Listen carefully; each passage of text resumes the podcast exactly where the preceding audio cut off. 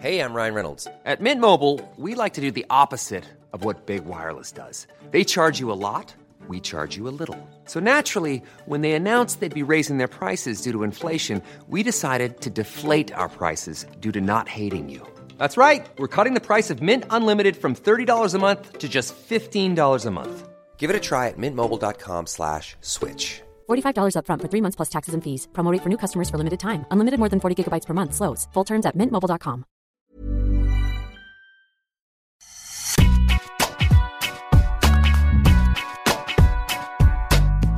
Salut à tous, bienvenue dans Deep Impact, votre podcast tennis quotidien pendant la durée du tournoi de Roland Garros. Chaque jour, retrouvez les débriefs de notre équipe sur eurosport.fr.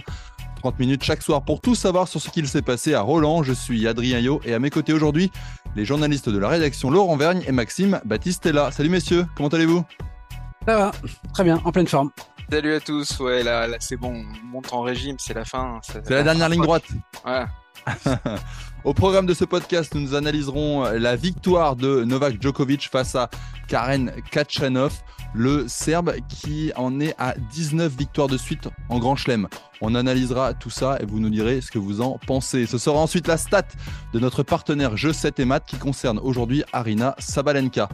Et enfin, nous ferons un focus sur l'affiche de mercredi entre Coco Gauff et Iga Ziatek. C'est le remake de la finale de l'an passé.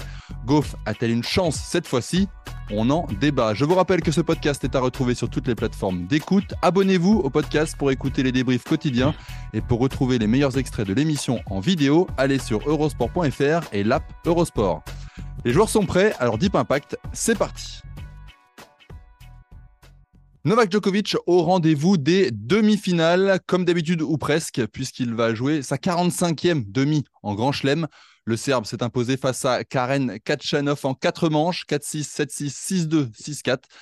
Le Russe hein, qui a malmené le numéro 3 mondial pendant 2 sets avant de lâcher prise.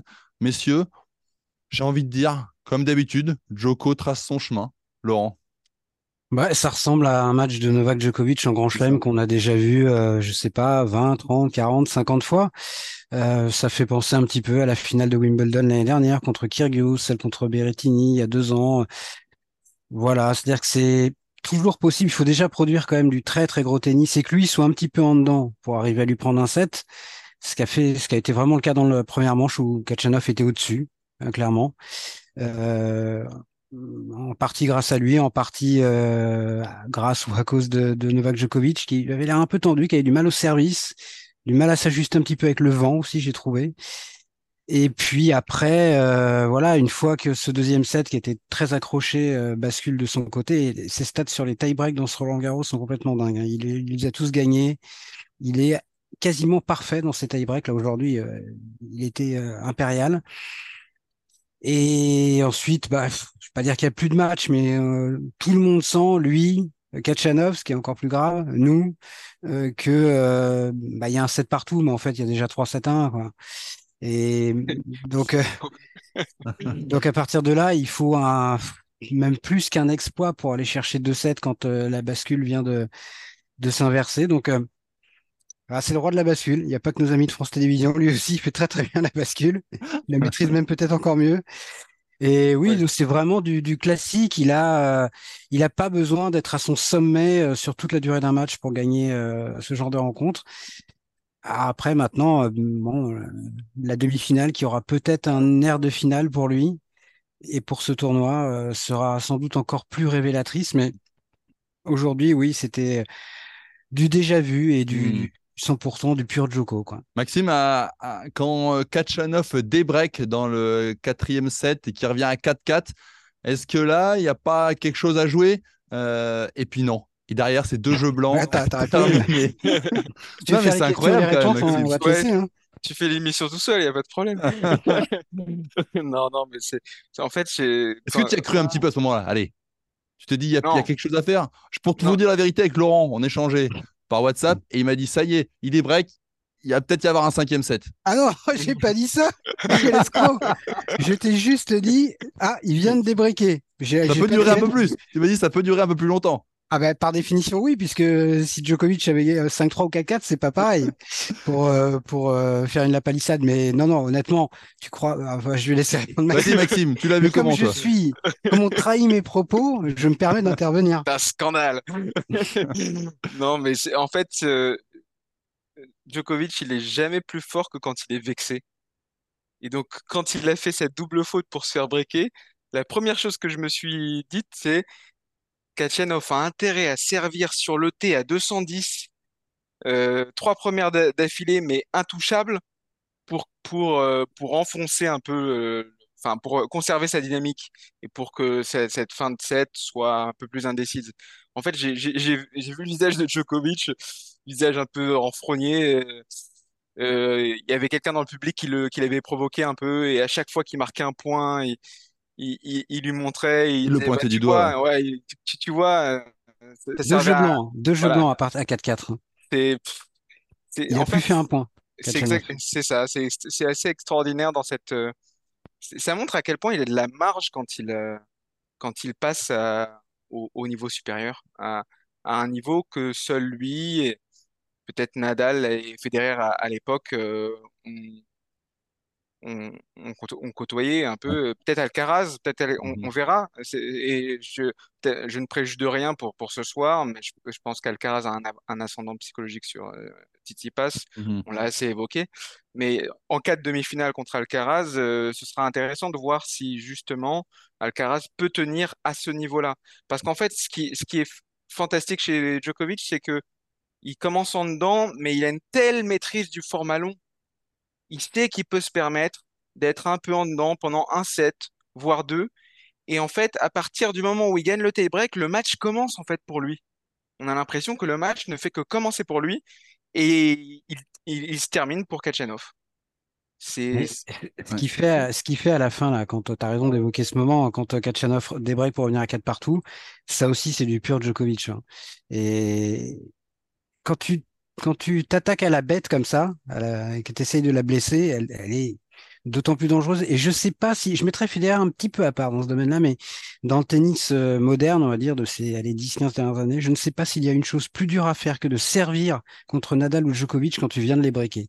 ouais. C'est c'est c'est quelque chose, je pense que euh, je suis pas sûr qu'il y ait un truc plus dur à faire parce que vraiment ils sont euh, ils sont en alerte à ce moment-là. Mm. Et le nombre, euh, j'ai pas de statistiques, je sais même pas si Constance euh, pourrait avoir ça, mais le nombre de débreaks effect immédiats effectués par euh, Djokovic et Nadal, je les mettrais dans le même lot tous les deux là, dans ce domaine-là, quand ils viennent de se faire prendre leur service, c'est quelque chose d'hallucinant.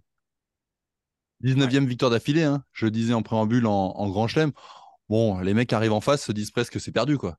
Quand tu sais ça, Je sais pas c'est très compliqué c'est- déjà mentalement. que- ah Kachanov, mais- c'était pas le cas en tout cas aujourd'hui. Non, pas mais perdu ces, ces gars-là, ils rentrent pas sur le court en se disant qu'ils ont aucune chance. En revanche, la débauche d'énergie pour arriver, on l'avait vu avec Ouais. Davidovich Fokina aussi, enfin, qui, qui a vraiment, il n'est pas rentré comme une victime sur le court, Davidovich Fokina, hein, contre Djokovic la semaine dernière, vraiment pas. Il l'a vraiment secoué pendant deux sets. Mais quand tu vois que tu t'es dépouillé comme ça pendant une heure et demie pour finalement perdre le set au tie-break, même si tu le gagnes ce set, tu sais qu'il faut encore en gagner deux. C'est comme si tu rentrais sur le court dans un match hors Grand Chelem et que tu devais pour prendre deux sets à Djokovic. Tu dois le battre. C'est-à-dire que tu as gagné un set, mais tu dois encore le battre. Ouais. Donc, et, et- et c'est, je pense que ça pèse beaucoup euh, mentalement et physiquement quand tu affrontes euh, ces, ces gars-là. Parce que euh, les efforts à produire pour gagner un point, pour gagner un jeu, pour gagner un set et pour gagner un match, et en plus un match en 3 sets gagnants, j'en parle même pas, sont décuplés par rapport à n'importe quel autre joueur du circuit. Donc, euh, il faut vraiment quand même, je pense que eux déjà en face soient dans un mauvais jour. Euh, je sais pas si tu peux battre le très grand Djokovic. Peut-être que Carlos Alcaraz peut le faire. J'en sais rien, on verra. faut déjà qu'il batte Tsitsipas. Mais euh, c'est vraiment une, une tâche euh, incommensurable. On suivra ça, cette demi-finale euh, qui, nous attend euh, vendredi. euh, on ne connaît pas encore. Hein. On vraisemblablement, ce sera en night session, mais on Il y aura pas de de, na- il y a- voir. y a- il y a- enfin, je Ouais. dire mais il plus de night session pour les demi-finales. Ça enchaîne directement. Ah, c'est les deux qui enchaînent Mm. directement. Ok. On enchaîne sur la stade de Je sais tes maths, messieurs. Cette fois-ci, ça va parler du tableau féminin. La stat du jour, dénichée par le compte Twitter Je sais tes maths, concerne Arina Sabalenka, la Biélorusse qui s'est qualifiée pour les demi-finales en battant Elina Svitolina. C'est seulement la deuxième joueuse depuis 2006 à s'être qualifiée pour les demi-finales du Grand Chelem qui a suivi son premier sac dans cette catégorie de tournoi. On le rappelle, Sabalenka a remporté l'Open d'Australie en, en début d'année. Là, elle est au moins demi-finaliste de Roland Garros. Celle qui l'avait fait précédemment, c'était Naomi Osaka, qui avait enchaîné, elle, deux titres, l'US Open 2018 et l'Open d'Australie 2019. Euh, euh, pour rappel, sur cette période, hein, depuis 2006, 24 joueuses ont remporté leur premier titre du, Grand Chelem. Derrière, eh il n'y a, que Sabalenka, et donc, euh, oui, qui a réussi à, à confirmer. Et Laurent, sur des surfaces différentes en plus. Oui, c'est ce qui pour moi fait que c'est une performance quand même très significative. Euh, Osaka, alors c'est très fort parce qu'elle avait gagné. Euh, elle avait gagné son deuxième grand chelem juste après le premier, ce qui est rarissime. Euh, que ce soit chez les hommes ou chez les femmes. Chez les hommes, euh, je sais même pas depuis quand. Je me souviens que quand Medvedev a failli gagner l'Open d'Australie euh, en 2022 contre Nadal, on avait préparé la stat comme quoi c'était le premier à gagner son deuxième grand chelem dans la foulée du premier. Euh, je sais plus depuis quand, mais ça remontait à Mathusalem. Donc c'est une très très grosse perf, d'autant que jusqu'à il y a quelques semaines, on croyait pas forcément euh, Karina Sabalenka puisse être une candidate au titre. Donc déjà arrivé en demi-finale, c'est une vraie perf. Par rapport euh, à la faiblesse de cette stat en, nombre, par rapport aux 24 que tu euh, citais mhm. depuis 2006. Déjà, il y a toutes les filles qui ont gagné à Roland Garros, c'est quand même, même si le gazon de Wimbledon n'est plus ce qu'il était, euh, c'est compliqué de gagner, euh, d'enchaîner euh, Roland et, Wim toujours. Donc le, plus facile entre guillemets, je pense que c'est US Open Australie, tout simplement parce que c'est la une surface très proche. Mhm. Mais oui, oui, c'est très fort ce qu'a fait ce qu'a fait Sabalenka et, et si elle devait gagner ce tournoi et enchaîner après un premier titre en Australie, qui s'est un tout petit peu fait attendre, même si elle est encore jeune, avec un titre à Roland Garros, euh, pour moi, il n'y aurait plus de débat, elle serait la meilleure joueuse du monde. D'ailleurs, il me semble que si elle remporte Roland Garros, elle passerait numéro un mondial. Absolument, tout à fait. Maxime, euh, on attend presque cette euh, finale, Sabalenka Ziatek. Oui, on, l'attend, on l'attend d'autant plus que on est, on a été déçu de voir Inari Bakina déclarer forfait avant son troisième tour. C'était la, troisième joueuse très attendue et on attendait avec grande impatience cette probable demi-finale Zviatek-Rybakina, euh, donc qui n'aura pas lieu euh, parce que Rybakina avait gagné notamment les trois dernières confrontations contre Zviatek. Donc euh, il y a vraiment des rivalités qui s'installent et une régularité dans les performances qui est qui est à noter, euh, d'autant plus qu'on a eu l'habitude de le regretter dans le tennis féminin ces dernières années, ce manque de régularité, ces surprises à répétition. Euh, Sabalenka a été attendue, elle a gagné à Madrid euh, contre Zviatek en finale, elle a fait finale à Stuttgart. La terre est pas censée être vraiment sa surface parce que c'est une joueuse qui joue beaucoup à plat et en puissance. Et en fait, elle assume et elle assume plutôt très bien puisqu'elle n'a elle, elle n'a pas perdu un set hein, depuis le début de la quinzaine. On est d'accord, hein, je ne me semble pas qu'elle ait perdu un set. Et, euh, et, puis, aujourd'hui, euh, même si elle a commencé mal, j'ai envie de dire qu'il y a un petit parallèle avec euh, Djokovic dans le sens où elle n'était pas top top en début de match. Elle a fait beaucoup de fautes directes, 17 contre Svitolina dans ce premier set. Mais dès qu'il a fallu un peu augmenter le niveau, hausser le ton, elle était là et puis elle s'était pliée en 2 sets. Donc, euh, elle a, acquis un statut et, une stature, j'ai envie de dire, depuis son, titre à, l'Open d'Australie et elle ne fait que le confirmer. À part les polémiques hors tennis, euh, c'est un tournoi parfait pour le moment pour euh, Sabalenka. Ouais, nombre de. Il me semblait que vers la fin du match, elle était à 15 coups droits gagnants à 0 face à Svitolina. C'est impressionnant quand même de l'avoir joué, Sabalenka, cette puissance qu'elle dégage. Euh, J'allais pas dire que Svitolina faisait petite fille en face parce qu'il faut pas exagérer, mais on sentait quand même qu'il y avait un vrai écart de niveau et, et on sent que voilà, euh, tu citais ces, ces, trois joueuses, ce, top 3 euh, qui est au-dessus du lot. Sabalenka a fait forte impression. Euh, bah, la seconde balle de Svitolina a, été très très très attaquée et ça a été terrible pour, pour, pour, pour l'Ukrainienne qui s'est pourtant bien défendue, c'est-à-dire qu'elle s'est accrochée comme d'habitude. Elle a tout tenté pour rester le plus longtemps possible à égalité au niveau du score. Elle, a fait, elle est allée jusqu'à 4-4 au premier set. Elle a breaké d'entrée deuxième, de deuxième set.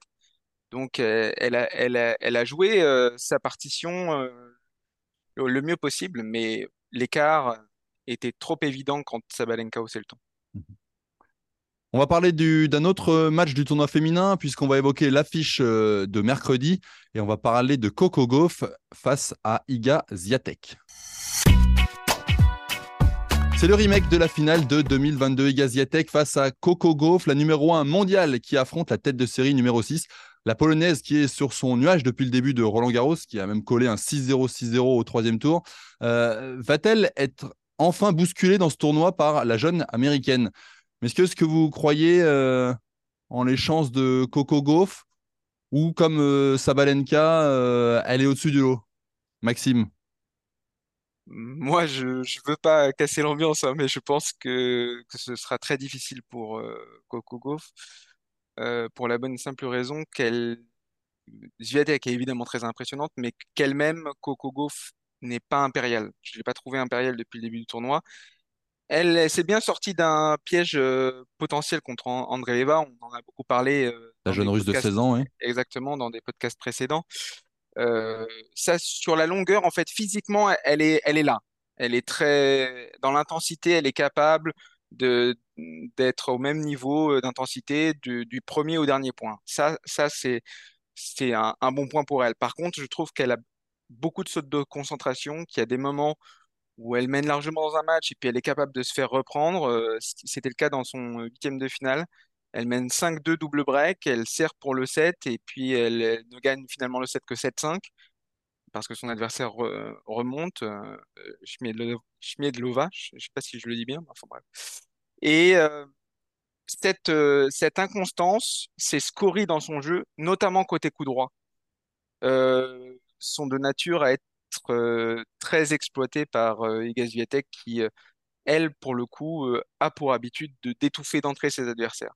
Donc si Korigov ne sert pas le feu d'entrée, n'est pas super super agressive et vive sur ses appuis dès les premiers points, j'ai un peu peur euh, qu'elle prenne la marée. Alors, le, seul truc qui peut jouer en sa faveur par rapport à l'an dernier, parce qu'on parle de la finale de l'an dernier qu'elle avait perdu largement, c'est justement que ce n'est pas une finale. Et c'était sa première finale en Grand Chelem, c'était quand même un, événement spécial et, difficile à gérer pour euh, une fille aussi jeune, même si elle a beaucoup d'expérience parce qu'elle est, sur le circuit depuis déjà 3-4 ans, euh, mais euh, voilà, je pense que cette finale était très difficile à gérer pour elle. Le fait que ce mmh soit un quart de finale, elle aura au moins pas cette pression. Mais sinon, sur tous les autres aspects, je, suis assez pessimiste pour elle. Laurent, euh, un match à midi et demi, hein, deuxième rotation sur le Châtrier, euh, en pleine journée. C'est ce qu'aime, c'est ce Igaziatek. Elle aime jouer tôt dans la journée. Est-ce qu'il y a d'autres paramètres qui peuvent venir bousculer la polonaise ou toi tu la vois euh, survoler ce quart de finale? Ah, Survoler, je sais pas, mais la seule chose éventuellement qui pourrait euh, lui arriver, c'est de de se tendre un peu si jamais Gauff arrivait à l'accrocher en début de match, à la pousser un petit peu. Et comme c'est une joueuse, euh, qui n'a pas du tout été testée, alors c'est un euphémisme de le dire depuis le début du tournoi, il y a toujours un risque quand tu te promènes à ce point-là, que tu es tellement dominatrice, c'est que dès que tu vas être un peu testé, comment tu vas réagir? Alors, elle a de l'expérience maintenant, mais on se souvient que l'année dernière, euh, alors c'était un tour plus tôt, je crois que c'était en huitième de finale contre euh, contre Zheng, la chinoise, il me semble. Elle avait, elle avait perdu le premier set, 7-6 au tie-break. Derrière, elle avait gagné, je crois, 6-0, 6-2. Donc, euh, elle avait très vite éteint l'incendie. Mais dans ce premier set, elle avait été un peu gênée par le jeu de son adversaire. Et elle s'était un petit peu crispée quand même. Donc ça, c'est peut-être la seule inconnue pour moi. Après, euh, je, suis d'accord avec tout ce qu'a dit Maxime, et notamment sur le fait que pour moi, seule une très très très grande Coco Gauff pourrait battre euh, Iga Swiatek. Et depuis le début du tournoi, même si elle a gagné tous ses matchs et qu'elle s'est sortie de situations assez diversifiées, je la trouve pas étincelante. Vraiment pas. Je la trouvais plus forte l'année dernière. Donc, euh, et puis un dernier paramètre quand même qui joue pas en sa faveur non plus, c'est que je crois qu'il y a eu six confrontations entre entre Zviatek et Goff et il y a eu six victoires de Zviatek, la plupart du temps assez facilement. La dernière, c'était, euh, il y en a eu que deux sur euh, sur terre, hein, donc on peut pas non plus dire que c'est grâce à ça. La dernière fois, je crois que c'était à Dubaï cette année et elle avait, perdu que 5 ou 6 jeux. la elle n'avait pas existé. Ouais. Donc, après, voilà, hein, c'est un match de tennis. Il peut toujours y avoir une surprise. Et Gaziatek peut être tendue pour X raisons. Elle peut, elle peut douter. On peut la faire douter. On sait que c'est une fille qui est quand même assez émotive aussi. Donc, ça passera forcément par là. Mais après, je pense qu'elle a trop d'armes et trop de réponses à toutes les questions éventuelles que Coco Gauff pourrait lui, poser pour envisager euh, que ça se termine autrement que par une victoire de, euh, de la tenante du titre et même probablement par une victoire relativement facile. on verra demain. Allez-y, pour vos pronostics, messieurs. On y est là. Combien, de jeux va réussir à mettre Coco Gauff? Parce que j'ai bien compris ah qu'elle allait gagner en ça, parce que ça, c'est cruel. c'est cruel. Alors donnez-moi le. c'est moche, oui. Ouais, donnez-moi. Moi, je, je, je refuse de répondre à cette question, tout simplement. Alors, victoire en 2-7 pour euh, Ziatek de. Ah, c'est la, la logique, oui, c'est la logique. C'est la logique sur ce qu'elles ont montré toutes les deux depuis le début du tournoi et ce qu'elles ont montré toutes les deux chaque fois qu'elles se sont affrontées. Donc, euh, il va falloir vraiment que Goff montre des choses qu'elle n'a jamais montrées, notamment contre Zviatek pour réussir ce qui serait un exploit euh, colossal pour elle. Et, et j'ajouterais que la confiance de Zviatek me semble monter en flèche en fait. Alors que dans ces entames de match des deux premiers tours, c'était il y avait quelques scories. Euh, là, depuis, euh, depuis deux matchs, elle déroule totalement. J'ai l'impression que le forfait de Ribakina, l'air de rien, a peut-être débloqué encore quelque chose pour elle. C'est-à-dire qu'elle savait qu'il y avait plus cet obstacle potentiel en, demi-finale. Donc là, je, la vois sur une trajectoire euh, assez inarrêtable. En tout cas, c'est vrai que dans ces deux derniers matchs, euh, elle a mis un coup d'accélérateur dans l'engagement qui est le sien dès les premiers échanges. Très clair. Euh, c'était très très frappant dans ce fameux match qu'elle a gagné 6-0, 6-0, c'est que c'était une agression au premier coup de raquette dès le premier point, à 0-0. Donc, il va falloir que Goff soit capable de répondre à ça aussi. Euh, elle peut le faire potentiellement, ça, mhm. dans, ce domaine-là. Mais ce sera indispensable. Le problème, c'est qu'il va falloir euh, tenir sur la durée. En tout cas, il ne faudra pas être en retard, messieurs, parce que c'est prévu en deuxième match, vers midi et demi, une heure. Euh, donc, si vous ne voulez pas rater le début de match en fanfare d'Igaziatek qu'on attend, peut-être, eh bien, il faudrait être branché soit devant votre télévision, soit sur le cours Philippe Chatrier. Merci à tous, messieurs. Dis pas que c'est fini pour aujourd'hui. N'hésitez pas à nous noter, à nous laisser un commentaire. Abonnez-vous aussi, comme ça vous recevrez les nouveaux épisodes directement sur votre smartphone. On se retrouve demain pour la suite du tournoi de Roland Garros. D'ici là, continuez à suivre l'actu sur eurosport.fr. Et si vous avez le temps, allez taper la balle. Allez, ciao Salut, Salut à tous